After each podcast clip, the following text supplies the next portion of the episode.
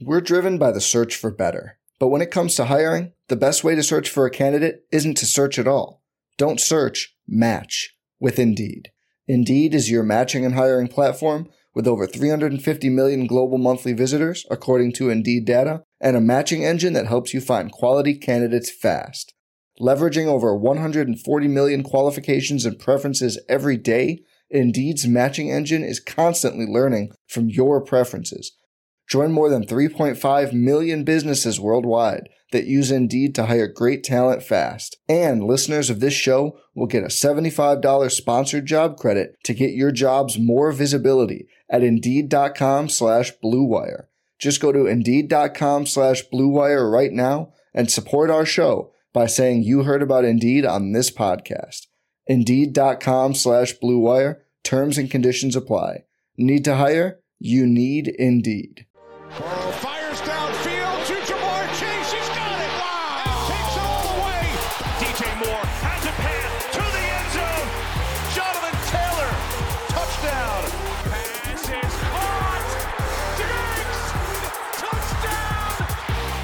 Dynasty roster construction strategy and a free agency recap. We're covering it all on today's RotoViz Overtime. We're going to look a little bit about some of the news over the last 24 hours from a free agency perspective and a quick wrap up. And we're also going to dive into some listener submitted Dynasty strategy questions to get some of Shawn's thoughts on how maybe uh, the intricacies of, of some leagues work, but also how you can use those to your advantage on your roster. Shawn, since we last talked, the show we are recording this on Thursday, it will come out on Friday.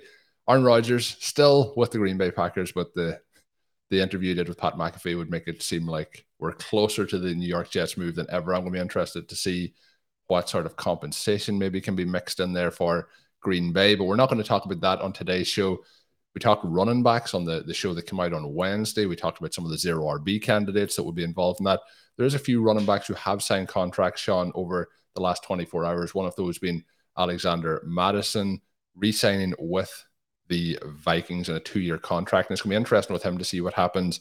Rumors have been circulating over the last week that maybe the team is trying to move Dalvin Cook, which would then obviously bump Mattison up that depth chart a little bit. I was potentially hoping that he would have moved somewhere else, but when he didn't move in that first round free agency early on the first day, I thought that there was a high chance he ends up with the Vikings. Somebody who has moved team, moved team last year as well in the season, Shawn. That was James Robinson, who started last season very strongly on his return from injury. He signs a two year contract with the New England Patriots. So we've talked quite a bit about Rhamondre Stevenson, for example, over the, the last couple of months on the podcast, and he's going to have a, a running back teammate there in James Robinson. Juju Smith Schuster, though, Shawn, probably the most noticeable move of the last 24 hours. He also ends up in New England with his contract. What are your thoughts? And I know there's some instant reactions up on rotoviz.com at this current moment in time around a lot of the free agent moves, but Juju Smith Schuster in particular. Yeah, there's a great article up on the site from Bjorn Yang Barnett, kind of breaking down the situation, breaking down the advanced stats, letting you know, you know what you can expect from Juju in New England. I'm going to give a little bit more of an emotional reaction as someone who was watching Smith Schuster carefully all season. Obviously, he played for my Kansas City Chiefs last year. We were hoping that he would be a piece to help cover the loss of Tyreek Hill. And there were a couple of flashes at different times, but even in those, one of the things that I wrote during the course of the season, about a month in, is that Juju was actually back to creating yards after the catch, which is something that had been a huge part of his early career profile. And yet, even on those plays, I mean, those were plays where Patrick Mahomes had to extend the play a long time right? It was one of these plays where Mahomes drops back. The defense is obviously scared, so they have a lot of guys back in coverage. They're trying to rush, but the Chiefs have had a pretty solid offensive line.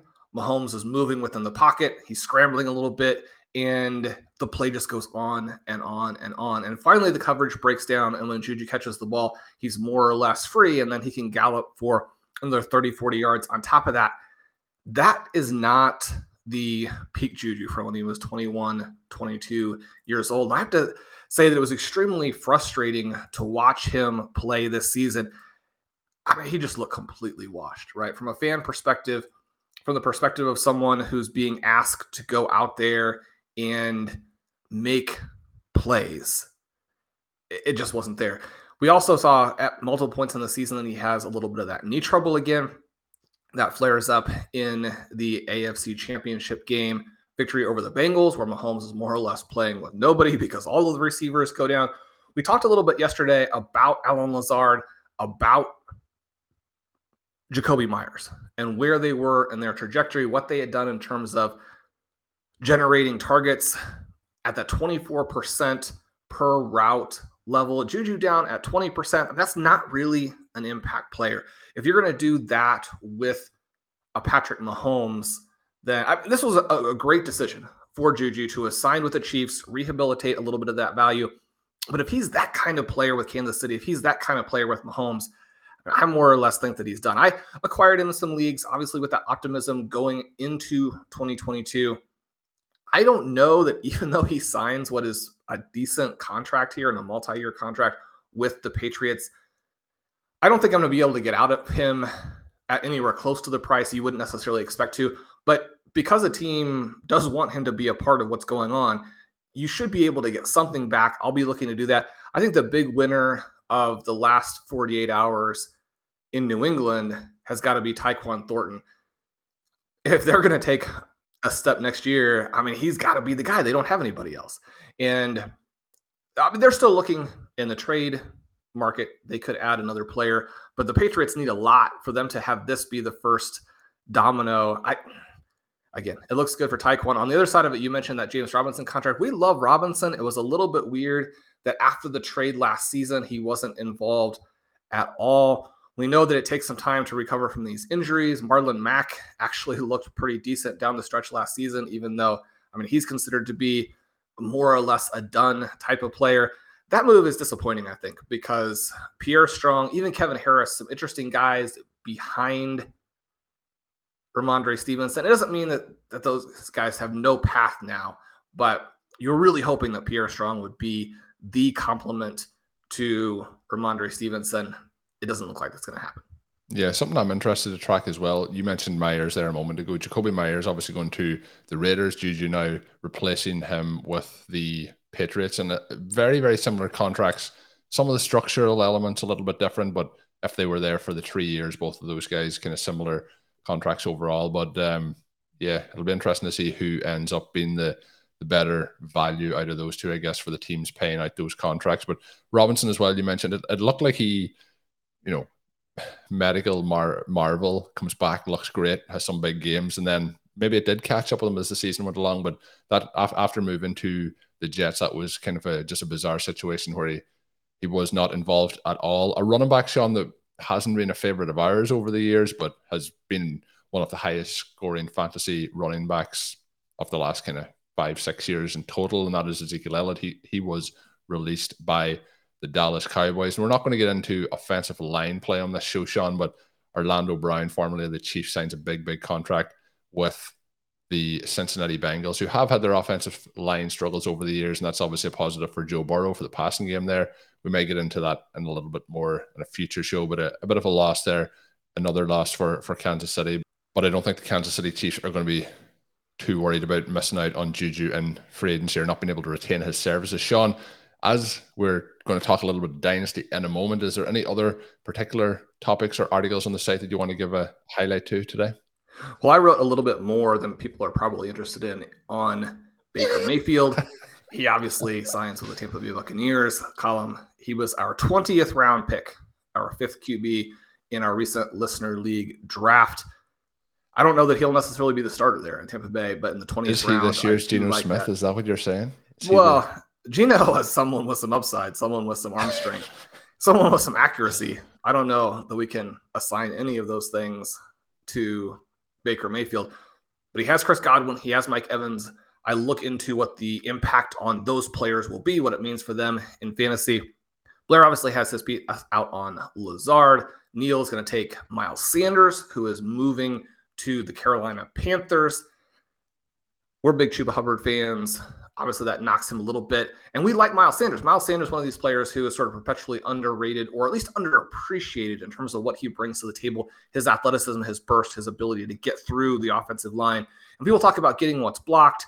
You have the hybrid QB there with Jalen Hurts. Obviously, all of that helps him, and yet you still have to have the plus athleticism and the good vision to get through that line. And uh, I mean, there's a difference between Miles Sanders getting what's blocked and Ezekiel Elliott getting what's blocked. They have the exact same play, and what's actually blocked for the two guys based on their own abilities is going to be different. And so we like Miles Sanders, but I also don't know that it's that big of a difference between Miles Sanders and D'Onta Foreman, another player who has looked good recently and has sort of rehabbed some of his value. It's interesting that he has not gone anywhere yet. But Hubbard still, I think, a solid pick in the very last rounds of drafts. Colm, you mentioned Alexander Mattison. He's someone who is on the orphan team that we took over. He factored into our first trade with that team. We moved him for the 304 and a future five. And I know a lot of listeners are going to say, well, I mean, there were scenarios where that could be a really light package. We did it recently. I guess I'm not a big believer in the talent for Mattison. Now, one of the things we do talk about from time to time with zero RB is that if you're going to get the bulk of the carries, if you're a three down back, which Mattison has been at times for the Minnesota Vikings and really under multiple coaching staffs, you don't have to be some, you know, Jonathan Taylor, Saquon Barkley, Christian McCaffrey to score the kinds of points that help a team. And yet, when we are building these zero RB rosters, whether it's best ball, whether it's redraft, whether it's trying to build out the depth on your dynasty squad, we are considering talent as a key element. If they get that opportunity, are they going to break out for a three, four, five game stretch? One of the issues that we have here in free agency with the uncertainty is that you don't know if Mattison's merely going to go back to the Vikings on a pretty small contract, which is where he went so far. So now you have the situation where Dalvin Cook could stay. And we've seen rumors in all directions on that one of the things as I was researching the Raheem Mostert article was the fact that the Dolphins were looking into the trade market for Dalvin Cook and had determined that he wasn't going to be available. Again, I don't know if that's necessarily going to be the case. Dalvin Cook, one of these guys who did look like he was right on the verge of being done last season. And so even if he goes back, could he be Ezekiel Elliott? Perhaps, but again, Alexander Mattison is not Tony Pollard. And so you're not going to have that same dynamic there either in all likelihood. But the other element, and we talked about Ty Chandler a lot last season, he didn't do anything. We don't know that he's necessarily in their plans at all. But this kind of contract for Mattison doesn't in any way preclude another back who is at least vaguely interesting coming there through the draft.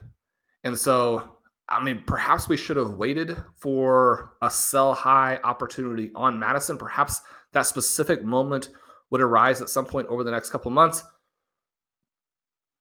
But I think that if you can get out of that type of player and create some more opportunities, start to build this draft capital, then you're probably going to be happy with that, especially when you have to get down to 16 players.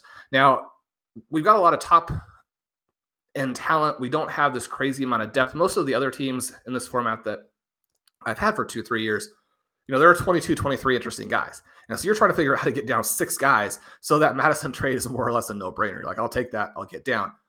We don't have that exactly. And yet, even after moving Mattison, we're fine from a total keepable pl- roster player perspective. And the other thing here, Colm, and I know this factors in for you as well, is that with this being our first trade in our introduction to new league mates, I don't think that there's any problem. And there's certainly an opportunity to show that you're easy to deal with, that you're willing to make some trades. Even if people think that we got fleeced in this deal, that's fine. We're going to get a lot of trade offers in the future. And even if those trade offers are mostly declined, every offer that you get gives you information. And that's one of the things we talk about pretty consistently on the show.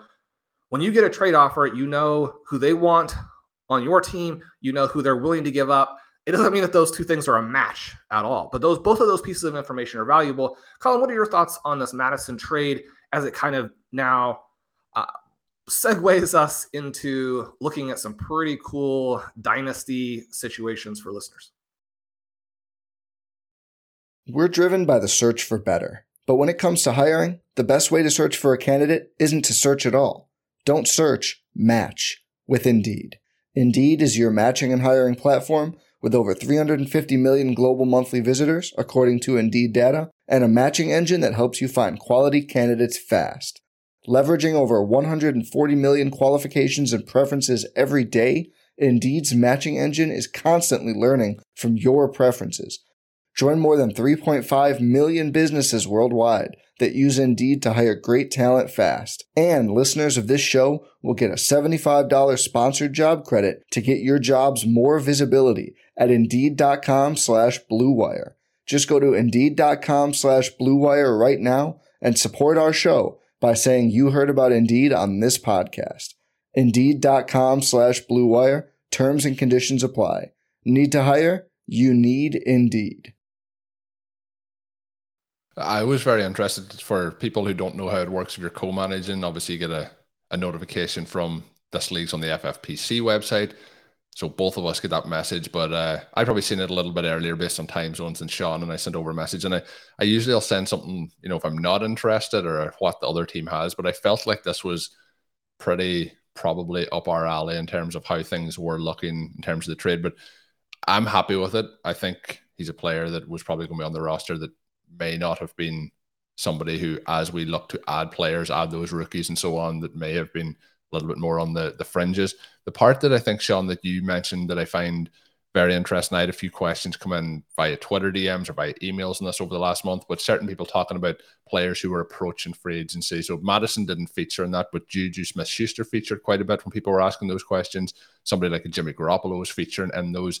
And a lot of it is my response a lot of the time is like, do you feel this player is going to increase in value through free agency or lose value? And there's that kind of balance of what is the upside? What is the upside of Mattison here? The upside is that he is the starting running back this year, you know, top 12 running back at the end of the season. The likelihood of that happening without him moving team and certainly without Dalvin Cook leaving the Minnesota Vikings is, is highly unlikely. Obviously, Cook could get injured throughout the season. That is another way that he could get there, but I don't think he's going to ascend to those heights. And you mentioned what we've seen from him in his career so far. We have seen some flashes, but we haven't seen anything really on a, a, consistent basis. So I was happy to let him go. But it comes down to the likes of Juju.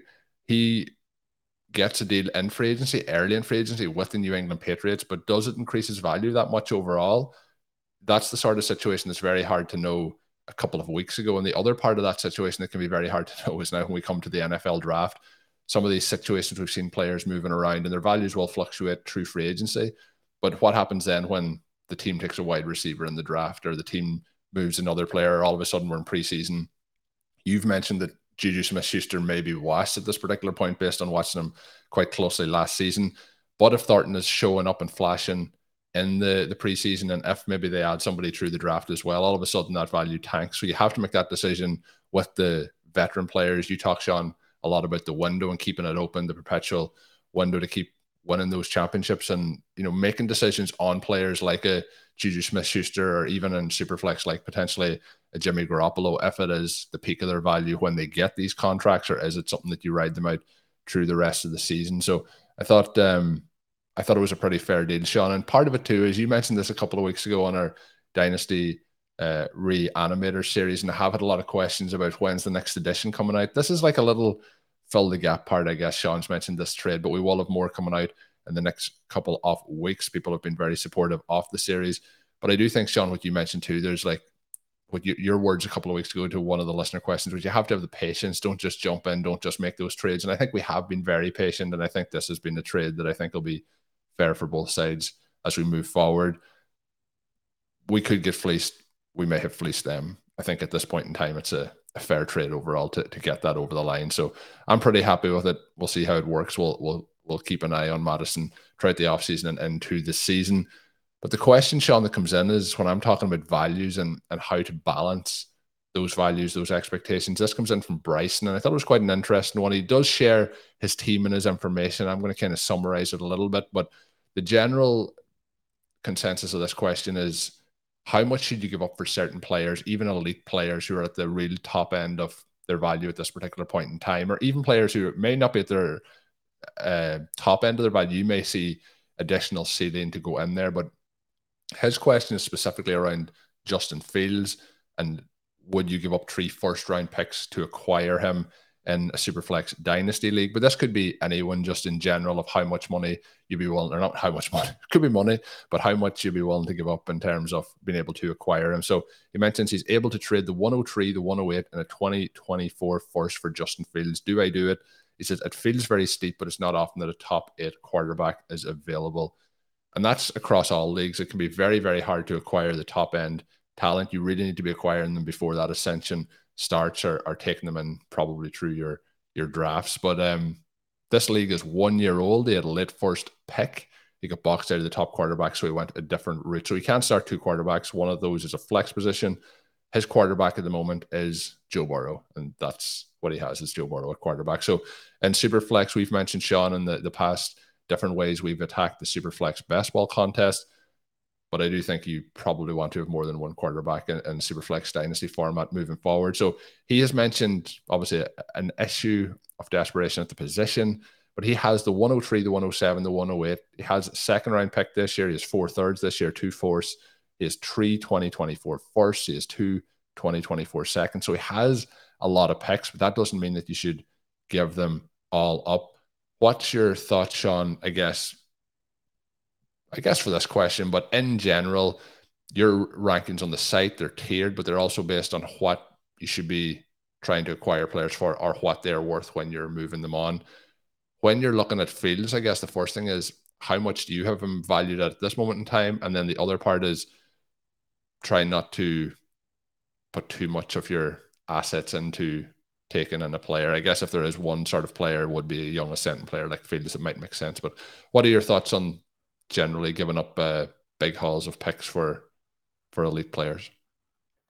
This is a, a fascinating one because, uh, like most trades that are available in competitive leagues, this one is sort of right on the edge. Justin Fields, you look at the rankings that you just referenced, and his trade value to me is three firsts. And you look at this here, and these firsts are spread in a way that's pretty fair. You have the 103, the 108, and a 2024 first. So you have the one that's really high, you have one that is later, and then you have one that is future. One of the things people ask from time to time, well, you know, you have these picks valued or you have these players valued as rookie picks, but a first round pick, depending on the calendar of the NFL season, is going to change slightly. Depending on whether you have the 101 or the 112, that's a huge difference. We're looking at these more as generic, sort of mid first round picks. But one of the things, again, too, with the calendar is that there are advantages to different points in time on the calendar, but the rookie picks, as they get to be really close, do become more valuable. That's fairly obvious. And I try to adjust the rankings on the site at least slightly to reflect how the rookie picks are going to be valued at different points in time. But you can also go in and see where some of the current rookies would be valued. So as we get really close to a draft and the players themselves are then moved in you can you can tell. So if you want to look at the 103 and see what he is worth in terms of first round picks you can do that. And that's one of the issues here. So i think this 103 is pretty valuable. As i go through with this i would be trying to figure out anything i could possibly do to make the deal without including that pick. Now you probably can't right? And so something you have to consider and you have to contend with is that one of the reasons Justin Fields is available is that the opposing manager is also giving that 103 a lot of value. When you look at Fields and you think about him having DJ Moore and what he could potentially add with his arm going forward, it's just so exciting to think about. I moved Fields up a couple spots after the DJ Moore trade. If you have Justin Fields and Burrow to go with this roster, I mean, this roster of Burrow and Fields, Breece Hall as your foundation back, and then CeeDee, Garrett Wilson, Higgins, DJ Moore, very few teams are going to ever be able to compete with that starting lineup. So then the question is, how much risk do you want to consolidate in those specific players? And is there any other path? So he has all of these other picks. You have the 203 as well. That's fantastic. A pick that is not being requested in the steal is the 107. He mentions that he thinks there's a tier break after 106. That's kind of an interesting point because after the combine, you have Anthony Richardson now moving up even to the 102 for a lot of people. I think that's probably too high. I still haven't projected as the 106. But the thing that can be missed is that Will Levis also had an above average combine and is probably somebody who will be ready to play sooner and brings not the same elements that Richardson would bring, but a lot of the same. So there's a possibility that four quarterbacks will go in the first six picks. And then you're going to be pushing down to a pick where the 107 is actually pretty valuable, right? So the first thing I would try and do is figure out a way that you can get the 107 to be the pick instead of the 103. You might even kind of discuss that with the opposing manager if you feel comfortable doing it, you know, showing how the 107 is probably going to be something that they can do something with. It also kind of depends too on what that manager is trying to do with Fields. If you're moving Fields, it may be that you need one of those four quarterbacks. And so the 103 may have a specific name attached to it. If that's the case, again, it's going to be hard to do. But when you have multiple 2024 seconds. You can kind of try to attack this with volume as well and make the offer of so many different guys, at least in the short term, that it's hard for your opponent to resist. And so, I mean, this is just such a cool situation to be in because I do think that you want to go through and add fields. And yet, if there is a way to do it to work through here, I think you have to exhaust all of those opportunities first before you pull the trigger on that deal. And if you don't do it, then I don't think that you have to add a QB either. I I'm a little bit skeptical about adding rookie QBs in these super flex drafts. It's one of the reasons I'd be interested in trading for Fields. I think that people can miss on the fact that the bust rate is high for QBs, that it's, hey, RotoViz fans. Patience. This is Dave Caban from the RotoViz Fantasy Football Podcast, taking a minute to let you know, know that as a loyal RotoViz listener, you can get 10% off so, a one year subscription when you use the promo code RVRadio2022 at checkout. It gives you full access to all of our content if you can and tools. And again, it's RVRadio2022 at checkout for 10% off a one year RotoViz subscription. Enjoy the podcast podcast. Then you come out of this again with such a powerhouse draft that you're able to do a lot of things and address the QB position in a different way.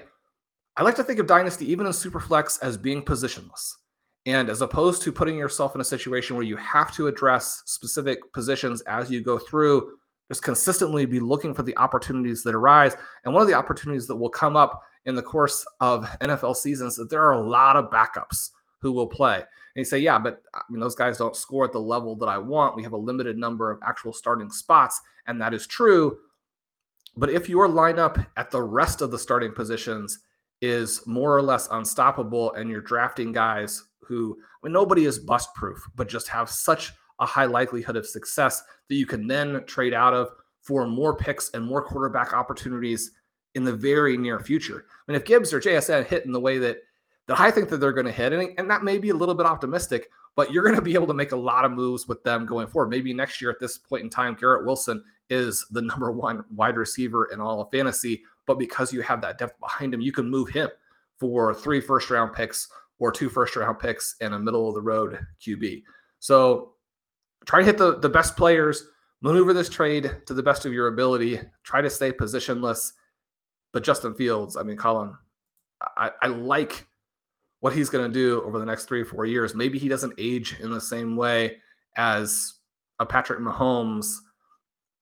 We know that the rush first guys have gotten hurt, and Fields was battered last season. So you do have to consider that as well. But I love this roster. I love the flexibility. And I, either way, I think post rookie draft, this team is going to look really, really cool. Yeah, I think it will. And the one thing I'll say is uh, I always appreciate and shout out to Bryson for this question. I always appreciate when we get these questions, the amount of detail that people put into them, because you really do need that context of what your team looks like. And I know we didn't, Shawn mentioned some of the players, we didn't go into the specifics, but I mentioned the picks and the way the roster has been developed, the way the picks are being acquired. Lots of smart moves been made here in this. And, you know, I, th- I think this team's set up really, really well.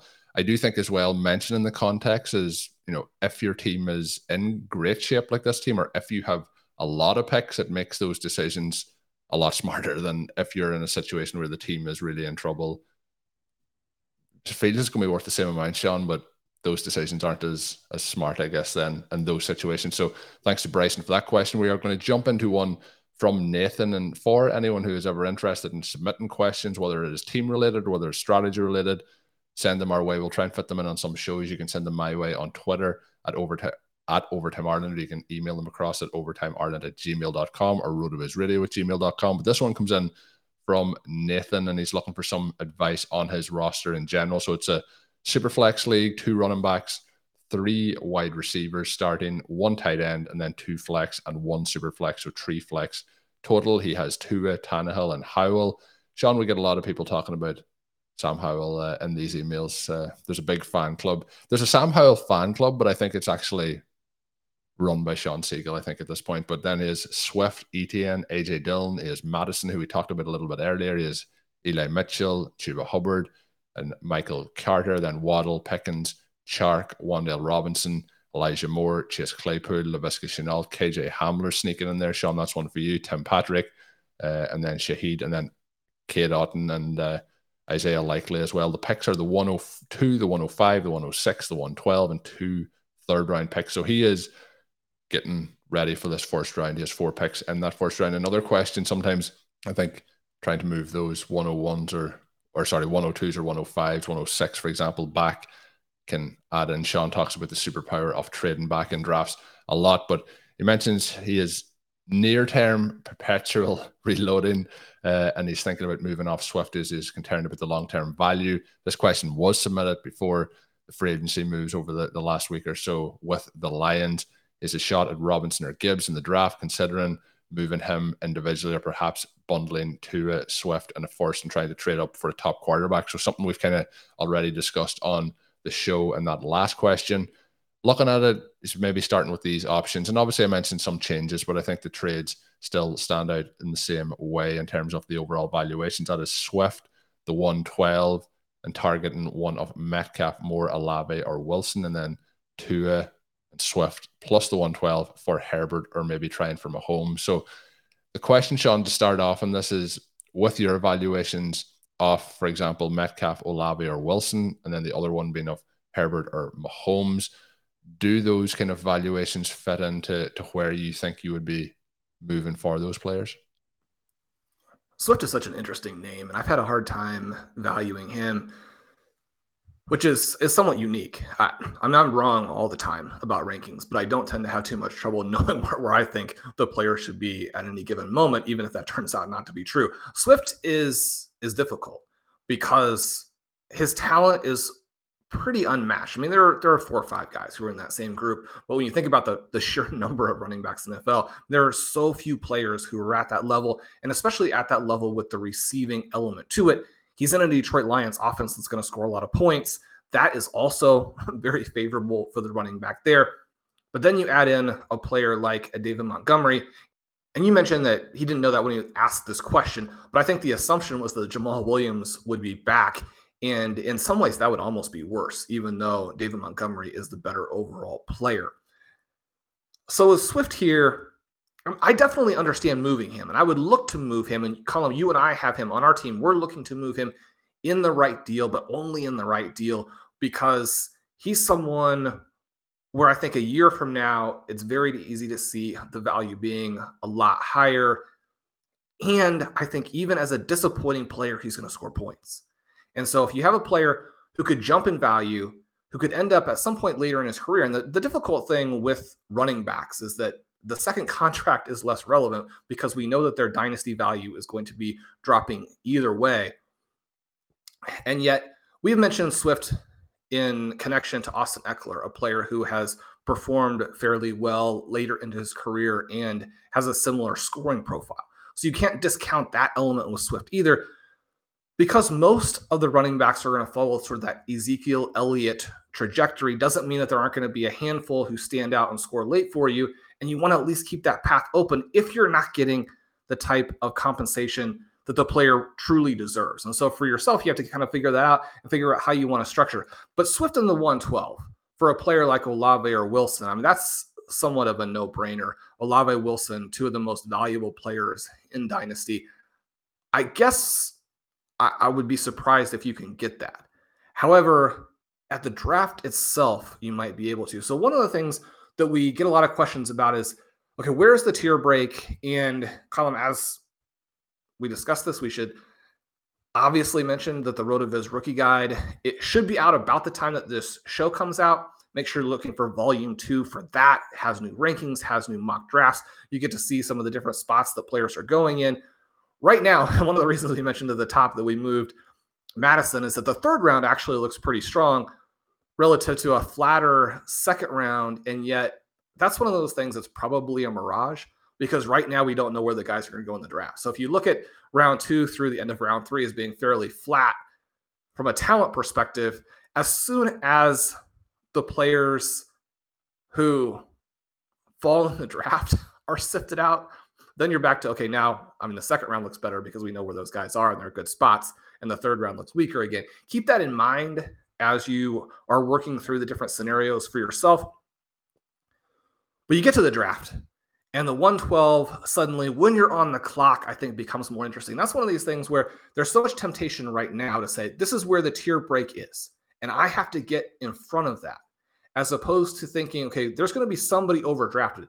There's probably, I mean, you don't have someone overdrafted to the extent that Clyde Edwards Helaire was overdrafted to where he would go above a Jonathan Taylor, but there's going to be somebody overdrafted in this draft who then pushes into that top group and maybe moves the tier break down a slot. You don't want to play it, pay a ton to get across a tier break only to find that the tier break moved down one position. And it doesn't even have to be that you were taking a guy, but just if that if someone is overdrafted and they push someone down to you. So you want to think through some of those kinds of things, but you also want to think about how do you do perpetual reloading in the draft itself. And so instead of packaging the 112 for a player right now, which again, if you get that deal, you should do. Swift in the 112 for Olavier Wilson, you would do that deal. But if it's a lesser target than that, you want to think of what happens at the 112 when a guy does make it to that spot. It's not my guy, but there's desperation to address your weaknesses and win now. And there's also desperation just to have fun to participate. And so, especially when you have four picks, and this team is so cool. Again, we got a couple of teams here that have just so much ammunition in the first round you really want to be looking at that 112 and moving it into 2024. So that would be the thing I would be looking to do there. We also have this question with Tua, and he may be a Swift sort of on steroids from the perspective of how much he could jump. Tua Swift on the 112 for Herbert. I, I guess I don't like that. I don't have I, if the, both guys are healthy, then I think that Tua probably outscores Herbert. And so I like to take a little bit of risk on the player health. That partly is probably because I'm an optimist and I want the best for Tua sort of for you know just his life as well. And so as I think through it, I think he's gonna be okay. He's gonna be healthy and he's gonna be awesome. And so I, I probably don't make that move. The other thing, if, if you're thinking about it from I wouldn't say a cynical or a more mercenary perspective, but just maybe a more realistic perspective, or, or from just a strategic perspective with Dynasty, if he makes it half a year before getting re-injured, his value is going to explode because he's going to score so many more points in that stretch. So I probably wouldn't do the second one. Colm, are, are those the same types of things that you're thinking when you look at these picks in this roster? Yeah, exactly. I, I think you're really spot on with the Herbert and Tua part and Tua's value increasing. I think like the the thing that would terrify you if you have missed your quarterback is a situation where they say, you know, in a month or two months, you know, he, he hasn't, he's not going to be on the field for OTAs or he's not going to be there for the start of training camp or something like that. And that's going to really obviously tank the value. But I, I don't feel like that is the, the situation that is going to happen. I, I would be very reluctant to, you know, give up a 112 to and Swift for another quarterback, even if that was Patrick Mahomes. I think the individual pieces there are all much more valuable as that trio versus the the one unit um, that we'll be talking about. The other part, Shawn, that he talks about is the 105 or the 106 to go after somebody like Pitts or a young wide receiver. You're much more in, you know, intact with the rookie class coming in here based on the work you've done on the rookie guide. But I'm never against going for, and I want to say proven talent at the NFL level with one of those first round picks to get them versus the rookie coming in. But with somebody like Petsu, the situation, we love the talent, but the situation may not be perfect, or a young wide receiver. Would you be looking to move those picks potentially in that part of the question? Um, he does mention about being weak at tight end and uh, at wide receiver, but hoping to plan to you know improve on that in the draft. I, I usually think that you're better with tight end to try and improve that true, I guess, veterans rather than rather than true rookie picks.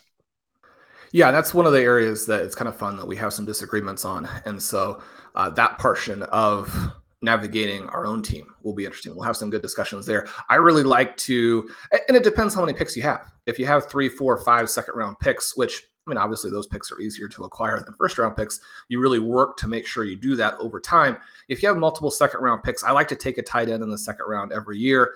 And I think that you do end up very inexpensively putting together a deep roster of tight ends, which as everybody goes to tight end premium and as every single season we tend to be overly optimistic about who actually scores. If you have that deep stable there, I think it's very helpful. But I do think that big picture, what you're saying here is exactly true, where there's going to be some risk in the middle of this draft. I mentioned on the previous question how things could play out well. We also want to look at what the downside scenario could be. One of the things I was surprised by when we did our full staff mock drafts for both Superflex and for one QB, we had a, a, lot of writers on the site who were interested in guys like Stroud and Richardson, even early in one QB formats. I would push back pretty strongly against that. But we do know the quarterback scoring and the shape of that has changed in such a way that having a guy who separates can help you.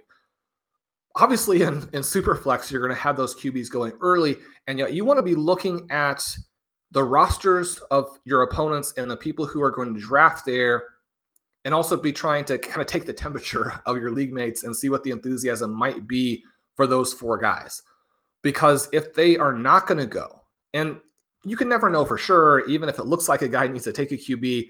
I, I'm in a situation frequently where it looks like I need to take a QB and don't. So you can't say for certain that a person is going to feel pressured by their positional weaknesses, but you also don't know if someone's going to trade in. So you don't know but you want to at least game out some of those types of things and think to yourself, if the draft goes in such a way that my guys get taken, do I feel a lot of pressure there? Now, the thing that you can do is that you can then look to the people who need quarterbacks. So if Gibbs and JSN go before that spot, and they easily could, then you try and work with the people who need quarterbacks in your league. You move those picks to them. And even though it requires some patience, you do perpetual reload and you end up with, again, just an overall roster, including your picks, that is so powerful. You can move some of those picks during the season. You don't have to think of it as, well, now I can I have to wait another full year to get better. Right? You look at yourself mid season, and if you're competitive, you can move some of those picks. In some ways, it's easier to move the picks at that point in time because the teams that are not competitive will feel pressure to move some of their stars to get younger right? So you want to, again, just maintain that flexibility, maintain the flexibility, look for total value in your trades throughout the entire of the season. But we do have to admit that there's some risk. One of the things I think that is pretty clear is that this is a weak wide receiver group overall. It's probably actually a weak running back group. The things that people were talking about for this class only really come true if the four quarterbacks hit. Now, with the four quarterbacks being there, they're going to push some guys down to you. So that part of it is nice. If you have the 101 and you have Robinson, that part of it is nice. If you're out of that area, you have some risk. Quentin Johnston, somebody I really like, but there's no question there's some risk. Jordan Addison, another player I really like, but there's no question that there's some risk. Blair Andrews wrote a fantastic article on Jalin Hyatt recently, and I think people, if you haven't seen that, make sure you check it out. A lot of people do know that he's a big riser. He probably deserves to be looked at even as the wide receiver two, but definitely not wide receiver three, four. If you're not in on him and you share some of the concerns about Johnston or Addison, then yeah, I mean, you want to be looking at the 105, the 106, the 107, all of those picks in that range as picks that you could move out of either for veteran players or trying to get a lot of value for 2024 if you move out of them into 2024, you should obviously get significantly more back than just one first round pick. Yeah, very good stuff. And hopefully everyone has enjoyed listening to Shawn talking, but in particular, Nathan, who sent in that question. Thank you for sharing it. Hopefully it was beneficial as we walk through it. I, I enjoy getting uh, Shawn's thoughts on all these things, but I always enjoy when he says that that's somewhere where we have uh, potentially a disagreement. So I'm looking forward to seeing what we do dynasty wise with our, our tight ends here moving forward. But that's going to bring us towards the end of today's show. Thank you for tuning in. I know our schedule was a little bit different this week. The shows come out on Wednesday, Monday, Wednesday, Friday. We may go with something like that throughout the off season, but the best advice I can give you is to subscribe to the RotoViz Overtime podcast feed. You get each and every one of them once they go live. We're going to try and keep that cadence of three shows a week, but some weeks it may be two, some weeks it may be three, some weeks who knows it may be four. So lots of stuff coming your way over the course of the off season. If you are interested in submitting some questions or topics you would like to hear us discuss, send them my way. Again, as I mentioned earlier in the show, you can send them over at Overtime Ireland. My name is Colm Kelly. You can follow me on Twitter at Overtime Ireland as a again another plug for the Twitter handle. You can also check out all of Shawn's work up on rotoviz.com. He mentioned the articles that are up on the site. He also mentioned his own articles. If you are signing up at rotoviz.com, you can use the code RVRadio2023 at checkout to save yourself 10% off a one year NFL pass and get you access to all of those articles, all of that content, and all of the tools on the website. Until we are back, have a good one. Thank you for listening to Overtime on RotoViz Radio. Please rate and review the RotoViz Radio podcast on iTunes or your favorite podcast app. You can contact us via email at rotovizradio at gmail.com. Follow us on Twitter at RotoViz Radio. And remember, you can always support the pod by subscribing to RotoViz with a discount through the RotoViz Radio homepage, rotoviz.com forward slash podcast.